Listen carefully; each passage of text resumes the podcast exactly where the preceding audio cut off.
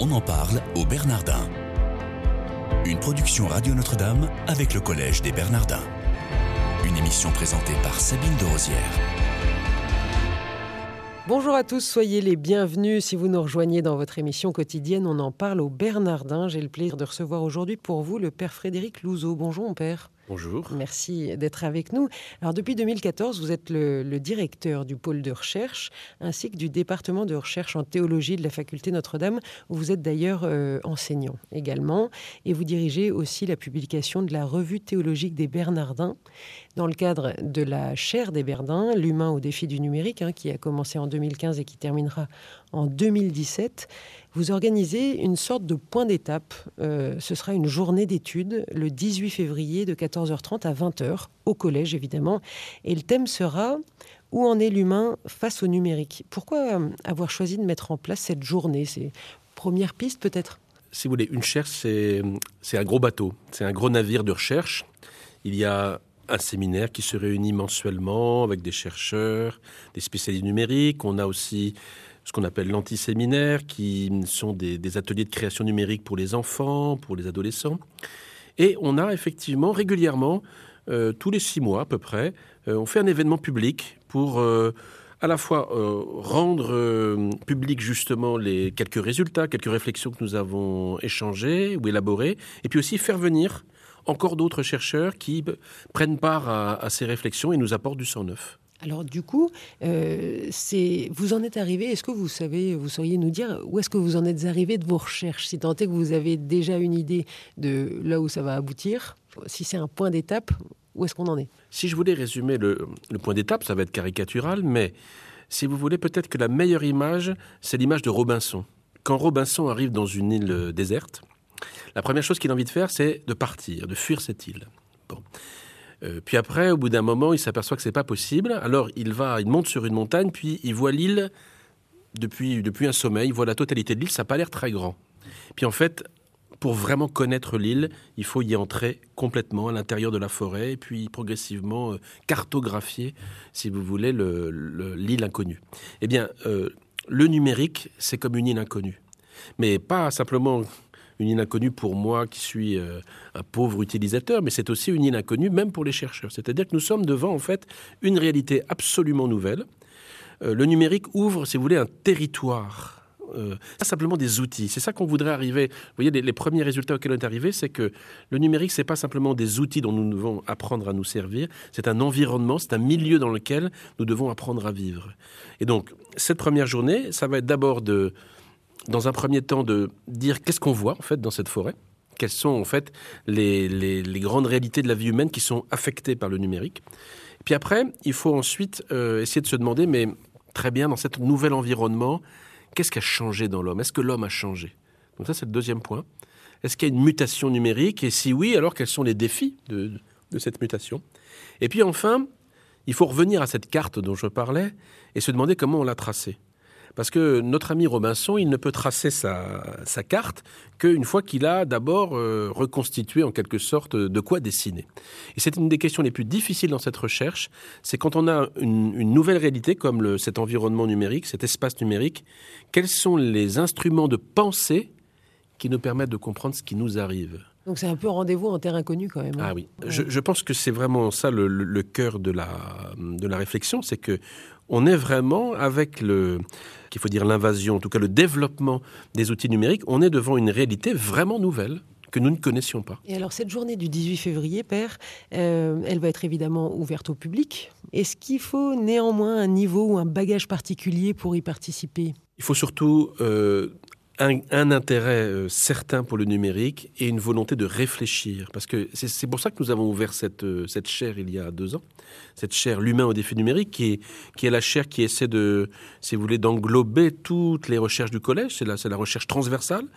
Nous l'avons mise en place, cette, euh, cette chaire, parce que nous voulions qu'il y ait un lieu euh, en France, en Europe, où on réfléchisse anthropologiquement au numérique. Voilà. Donc voilà, quelqu'un qui s'intéresse au numérique et qui se demande où l'homme est en train d'aller avec cela, euh, est-ce que l'homme va pouvoir euh, se développer une meilleure manière de vivre dans cet univers ou au contraire il perd des choses essentielles, ben, cet homme peut venir suivre cette journée.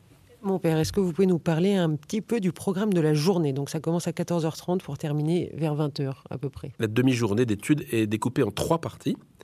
La première euh, table ronde, c'est trois tables rondes en fait. La première table ronde est de 14h30 à 16h. Et elle va être l'occasion de faire si vous voulez, une mise en partage de cette première année de recherche, puisque déjà nous voulons faire connaître ce que nous avons fait. Et ce sont des membres du conseil scientifique. Le conseil scientifique, c'est un conseil de sages et d'experts qui euh, nous aide à piloter cette chaire, à en faire la programmation. Donc ils nous ont accompagnés pendant un an, un peu plus d'un an.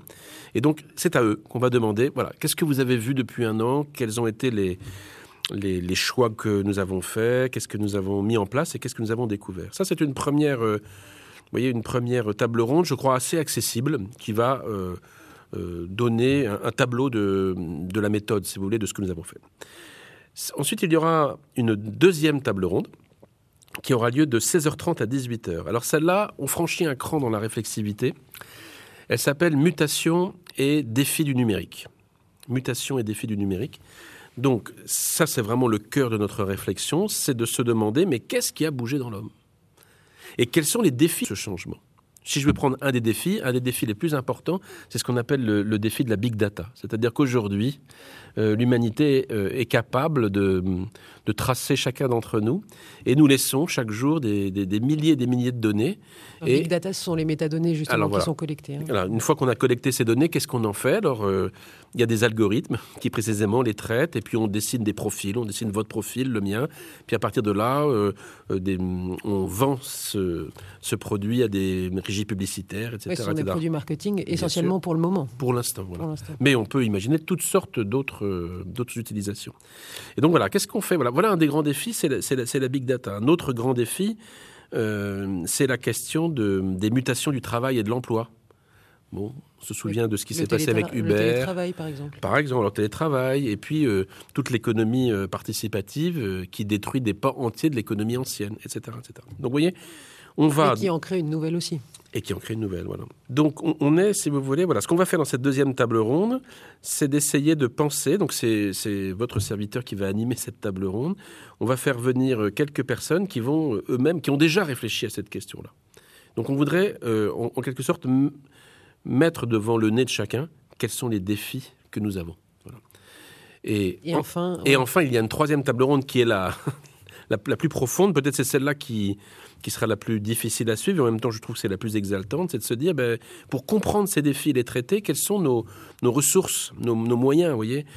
Est-ce qu'on reste avec une philosophie, une rationalité de la Renaissance ou, ou des Lumières? Qu'est-ce qui peut nous permettre? Alors moi, ma, et bien sûr, ma, ma position, mon approche de cette question-là, c'est qu'ultimement, pour savoir ce qui se passe dans le numérique, c'est peut-être précisément l'évangile et la révélation, toute la force de la révélation qui permet, de, au fond, de se, de se déplacer sur cette île euh, inconnue. On en parle au Bernardin aujourd'hui avec le père Frédéric Louzeau, qui est directeur du pôle de recherche et organisateur d'une journée d'études le jeudi 18 euh, février de 14h30 à 20h. On vient d'en parler. Ce sera au Collège des Bernardins et le thème sera Où en est l'humain face au numérique? C'est une journée qui reçoit le soutien d'Orange et de la Société Générale, mon père. Pourquoi sont-ils intéressés par un tel partenariat? Alors, ils y interviennent comme mécènes, c'est-à-dire qu'ils financent une partie de la recherche. Et c'est pour nous très important parce que une recherche pareille, où nous faisons venir des, chercheurs parfois du monde entier, où nous organisons des événements comme celui du 18, tout cela a un coût assez important. Ils s'y intéressent parce que pour euh, avoir rencontré les, grands dirigeants de ces sociétés, ils sont tout à fait conscients, alors qu'ils sont des praticiens du numérique, euh, des réseaux, ils sont tout à fait conscients qu'ils sont euh, précisément devant des, des nouveautés et des défis auxquels ils veulent réfléchir. Ils se rendent bien compte qu'ils ne peuvent pas développer ainsi des réseaux numériques sans s'être demandé ce que, les résultats, les conséquences sur, sur l'humanité de l'homme. Donc ils y sont parce que voilà, il faut surtout pas imaginer ces chefs d'entreprise ou ces grands créateurs du numérique comme des, savants fous qui se moqueraient de, de l'impact de, leur, de leurs travaux. Non, pas du tout.